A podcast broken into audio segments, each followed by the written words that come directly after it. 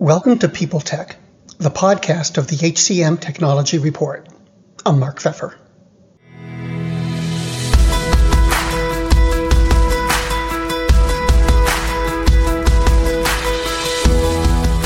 My guest today is Aisling Teillard.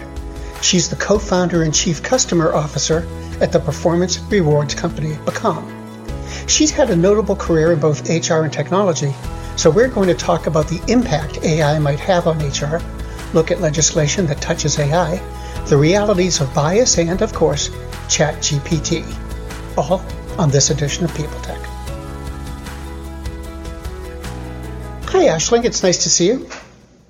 So, you know, New York City has implemented regulations about using AI when you're hiring. And I wondered if you can tell me what those are basically about. Yeah, I think um, people are a little bit concerned about using AI in hiring. And AI in hiring is not new. It's been it's been around for quite a while. In fact, I remember in Unleash maybe six years ago now, the early recruitment AI tools came to prominence, and people were really going uh, really strong for for AI and using it in recruitment. But then they kind of discovered that some of the tools had bias kind of built in, and not intentionally, naturally, but it was just oversight. The people who had built the AI happened to be of a particular um, cohort of people who were white technology guys, and they hadn't really considered some of the implications of that. As in, when the AI was looking for for candidates for a role, it naturally excluded certain segments of the population and so on. I think New York are just being very careful about what they're doing around AI. And I think that's that's wise. But having said that, it's moved on an awful lot in the past few years. And one of the things that I think we we can look forward to with AI is it's going to automate the boring stuff for sure, and that kind of tedious stuff. What we have to be equally sure of is that it doesn't eliminate where humans matter most in those really moments that you know moment touch point moments that really count. And so, what's it mean for employers? Is it is it really going to impact how they operate when they're recruiting, or is this going to be a sort of quick thing to implement? I think it's going to impact enormously because I think AI is going to do a lot of the filtering for you. Um, and it doesn't matter whether it's recruitment, whether it's performance feedback, whether it's, you know, all aspects of HR. I think AI will infiltrate, you know, HR technology very uh, swiftly. In fact, it's it's already there in an awful lot of solutions. Um, one of the things that I think organizations might be careful about is using AI to do that filtering to go, is this biased? Have I forgotten something? Are we looking for the inclusion uh, factor throughout? And I think that's really an interesting way of using AI to almost check ourselves. Textio did a, a, a really cool study. I don't know if you saw that one. Um, and they, they started analyzing uh, feedback. So they, they do an awful lot of recruitment and making sure that people are um, being inclusive in their job descriptions and so on. And they did an analysis and they looked at feedback that would go to candidates, for example, or feedback that would go to employees in performance feedback settings.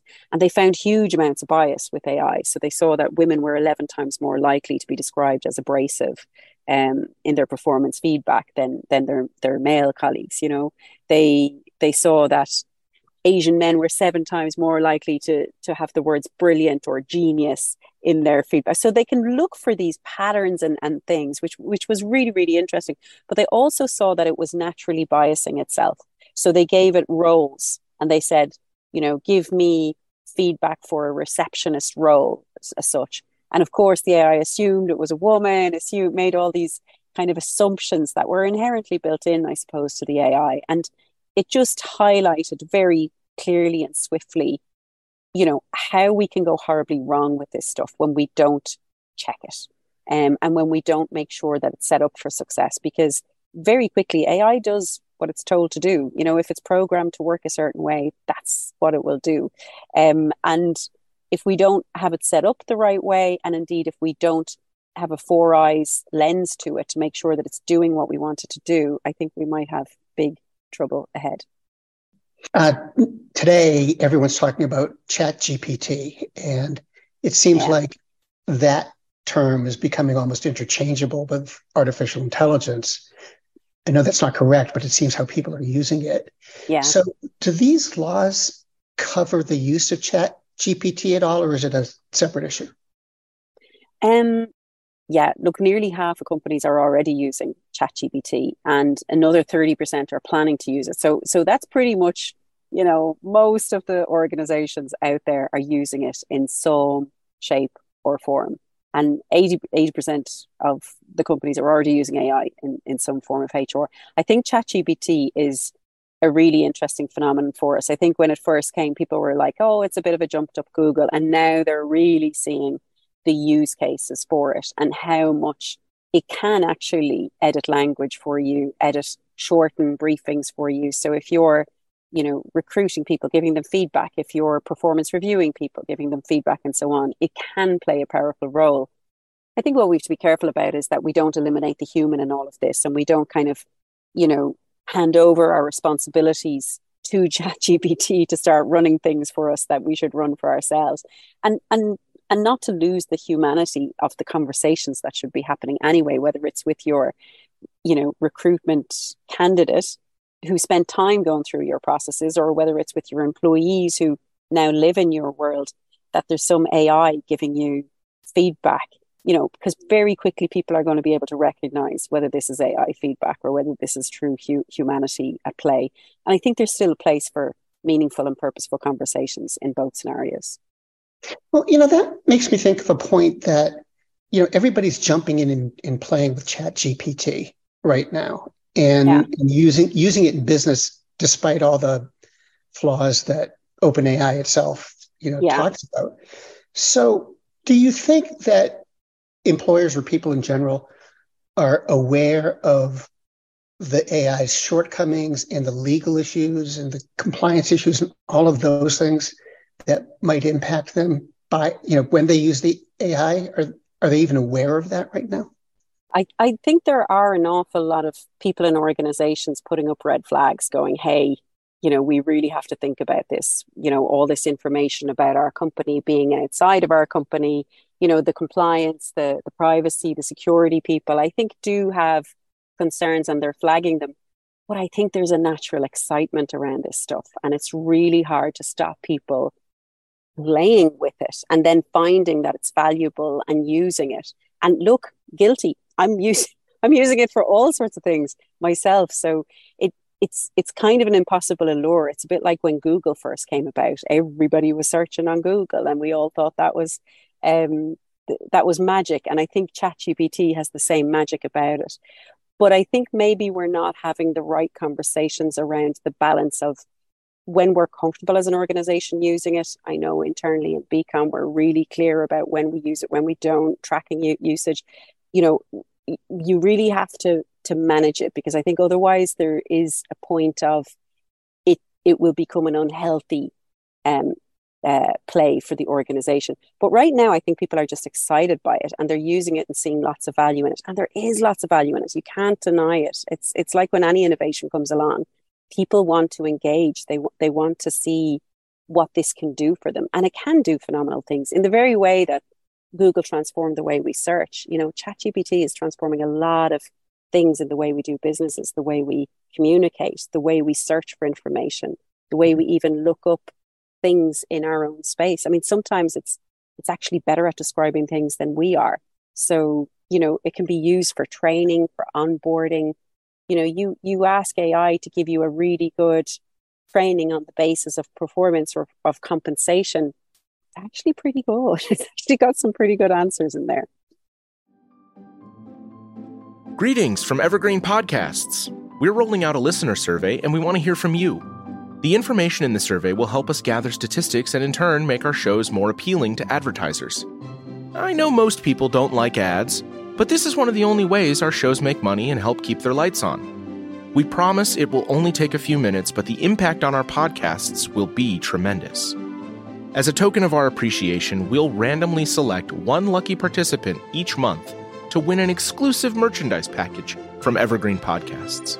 Head to evergreenpodcast.com slash listener survey to help a show and possibly get some free stuff for doing so. We can't thank you enough for the support. Now back to the show. Um, let me let me go back to the New York laws for a second. For for some reason, they really fascinate me. Um, the law requires that employers have to audit their system, their AI system, before using it um, in talent acquisition.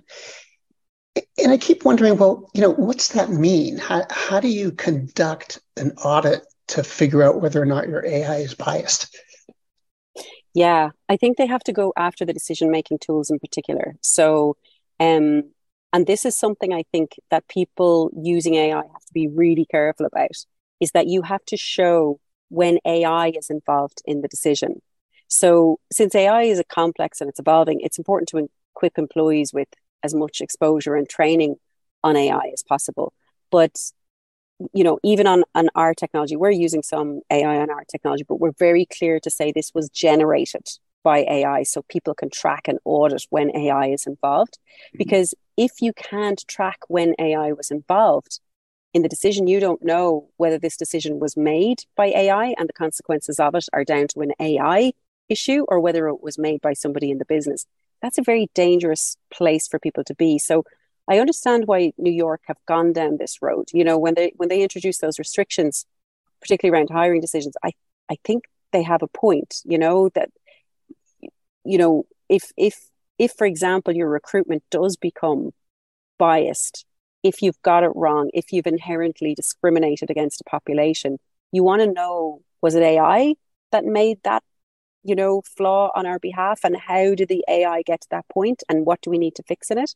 Or actually do we have a people problem in here? And I, I think it's it's uh you know, I wouldn't be against what they're doing. I, I think it's a really interesting uh, take to make sure that employers are really thinking about these things and aren't just, you know, pushing stuff across the line and not thinking about the the implications and the consequences of it.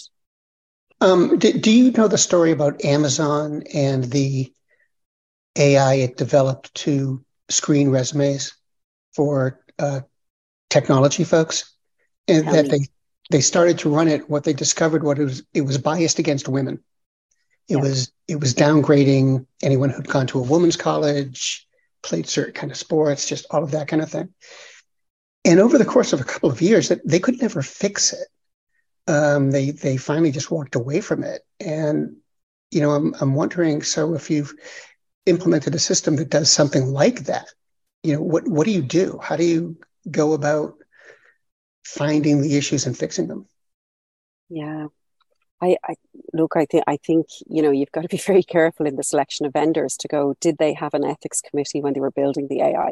I think that's super important. I don't think you can you can just buy AI without knowing that these people have really checked themselves against the AI. And there's an awful lot of voices in the industry who'd be very strong about this. I, you're probably familiar with Thomas Otter. He's, he's, he's really strong opinions about anybody who's out there selling AI tools. They need to be able to trace and show how they checked it against um, all these biases. What what is the oversight on the AI to make sure it doesn't go there? And I think that's the piece when you're buying tools that incorporate AI to be inquisitive about how did you make sure that you know it was going to be the inclusive tool that we needed to be when we're hiring and, and so on. I, I think that's really important because anybody can use AI. You know, this is not, you know, this this is available to everybody now. So it's how you apply the AI and what kind of second checks did you put in place to make sure it's doing what it's intended to do and not uh, have those unintended consequences that we all fear. And I, I think we, we, we all have a concern uh, about where this could go for everybody. You know, I, I know I've been asking about bias a lot, but, you know, I've got to think that there are other challenges or problems with with AI, at least at this point. Um, are there, and, and what are they? Yeah, I mean, I, I think there's two lenses to look at AI. I mean, I think it can do a lot of good, and we can't unravel all the good stuff it can do for us. I mean, it can really you know, it, it, it, it can really make life very, very simple for people. But I think the unintended consequences of it are that we start to automate the relationship and put this middleware between us as people, and that it starts to take over the employment relationships between um, people. And at that point, you know, if we're overutilizing AI, we have to look at issues like trust, like the humanity between people, and how we ensure that we still are bridging relationships. You're bringing somebody into your organization, or you're, you know, managing that person's career, or you're helping them become a better version of themselves through, you know, progressing their their growth, their career, their their development yes, AI can help us do these things, but in the end, we do need to have those trusted relationships between people. We need we need the tool to to enable us to have those trusted relationships, but not to take over the relationship. You know, and mm-hmm. I think that's the the tipping point, isn't it? That th- there's a, beauty of AI being really helpful and being a bridge between us all to make life a bit easier for us. But then there's the tipping point of AI actually going to the extreme and actually starting to take over and then it feeling a little bit cold a little bit soulless you know if, if ai is managing you then why work for ai you know instead of working for a company where they actually care about me so i think we've to we've to bridge that gap um you know and balance it out to go well maybe it's really easy to automate goals for example something that that we do to make you know the setting up of goals can be tedious and goals are often repetitive you know, AI can help us there, but you don't want AI to sit down and go, what's really important to you? Where do you want to take your career to next? That shouldn't be an AI conversation. That should be a mm-hmm. conversation between, you know, an employee and a manager. And I think we have to be careful and, and almost remap the employee journey to go, which parts make sense for it to be AI, where it's really helpful to automate it, and which parts of it should be human. I actually think we need to Do you remember all those employee journeys we did back in the day, maybe four or five years ago, when everybody was mapping their employee journey according to engagement?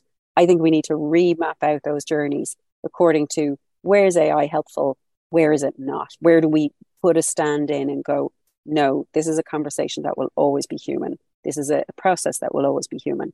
And this is the one where AI can really help. I, I think we really need to rethink an awful lot of our processes, whether they are recruitment or otherwise, um, around that journey.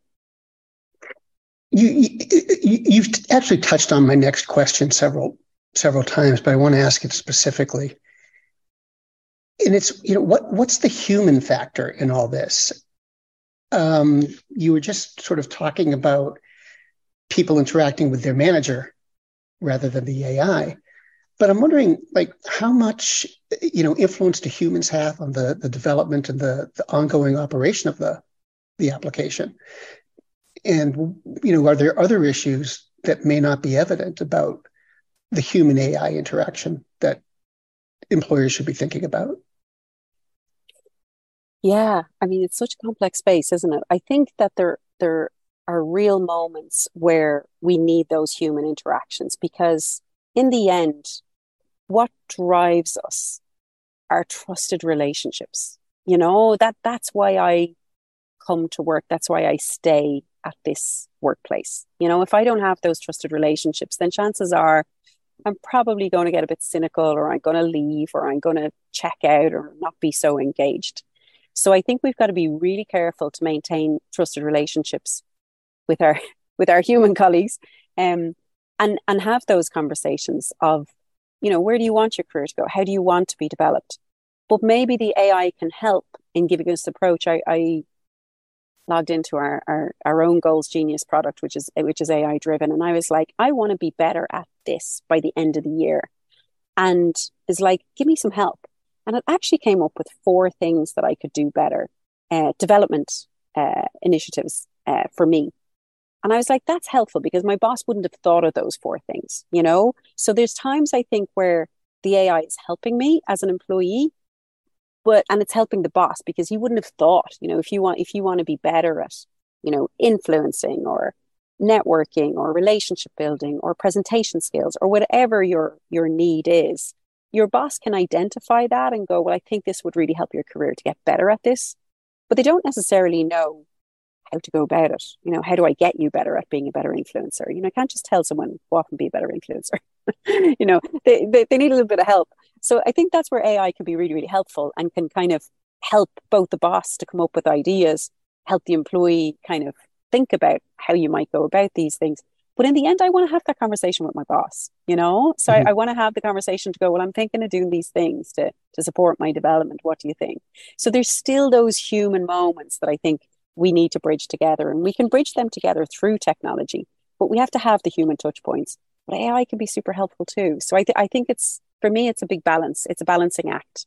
Um, and we need to carve it very intentionally. I think if we just let the AI take over and do its thing, we, we could end up in chaos. I think we have to be very intentional about which pieces of the employment relationship we carve out for AI and which pieces we, we keep human. I don't know if I'm answering your question there. Am I? I know it's kind of an amorphous question.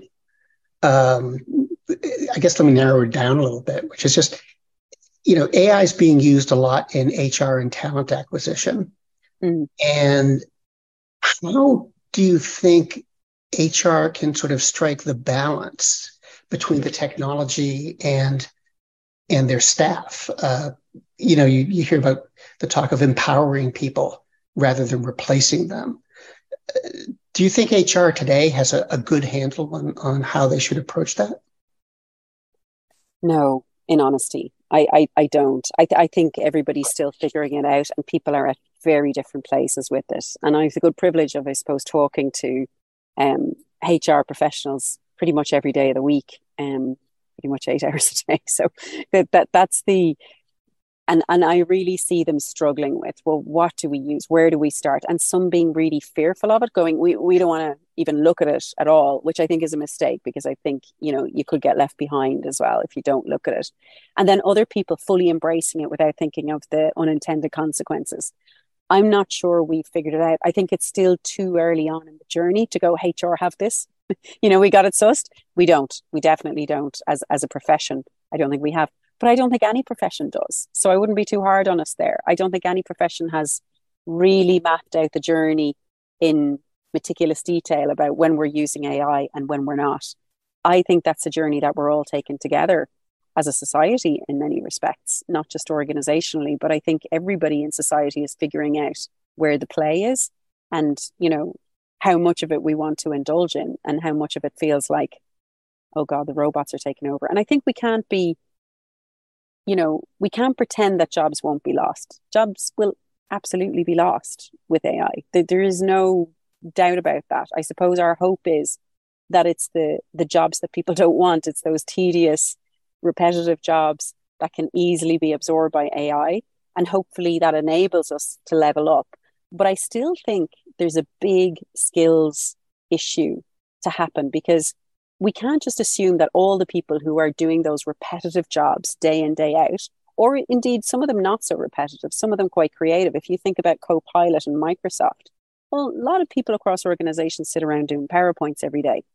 Don't really need to anymore. Copilot's going to do it for you. So so they were they were not repetitive jobs because they were doing different styles of presentations for different boardroom packs or whatever. AI can do all that for you now. So I don't think we're thinking enough about how do we reskill those people now to do other things because what they do today is very soon going to be redundant. And I think we have a bit of a, a skills crisis there because can we get them upskilled to do entirely other things? You know, you think about how the tech industry responded to their own crisis and how many people they let go out of the industry. You know, maybe if they thought differently about it, they could reskill some of those people because wads of recruiters left the tech industry. Lots of them happen to be women. So now the tech industry is down again on their diversity stats. But could could we start thinking a bit smartly about other roles? There was one uh, tech company whose name escapes me, and they reskilled their recruiters, put them in the business, and then when when the the business came back, the recruiters went back to being recruiters and they, the recruiters themselves said it was the best thing that ever happened they understood the business so much more now they can mm. recruit much better for the business you know it was a good thing for them instead of just letting them all go so i think we have to think about skills transferability and, and how we can start to now upskill people in ai so that people can still lead and manage AI as opposed to the AI managing us and doing us all out of jobs. So I, I, really think there's a, there's a balancing act there for HR to think about in terms of the skills that we need for the future and how do we get ready for that. Well, Ashley, thanks very much for taking the time. It was great to meet you, and I really appreciate your talking with me. Thanks so much. Thanks for having me, Mark. It's been an absolute pleasure.